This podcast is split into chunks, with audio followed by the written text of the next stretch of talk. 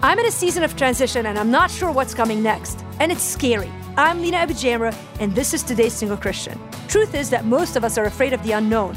There is a certain level of anxiety that grows when our mind runs through all the possible scenarios that we might face in the unknown future. But we're called to live with confidence and strength. How?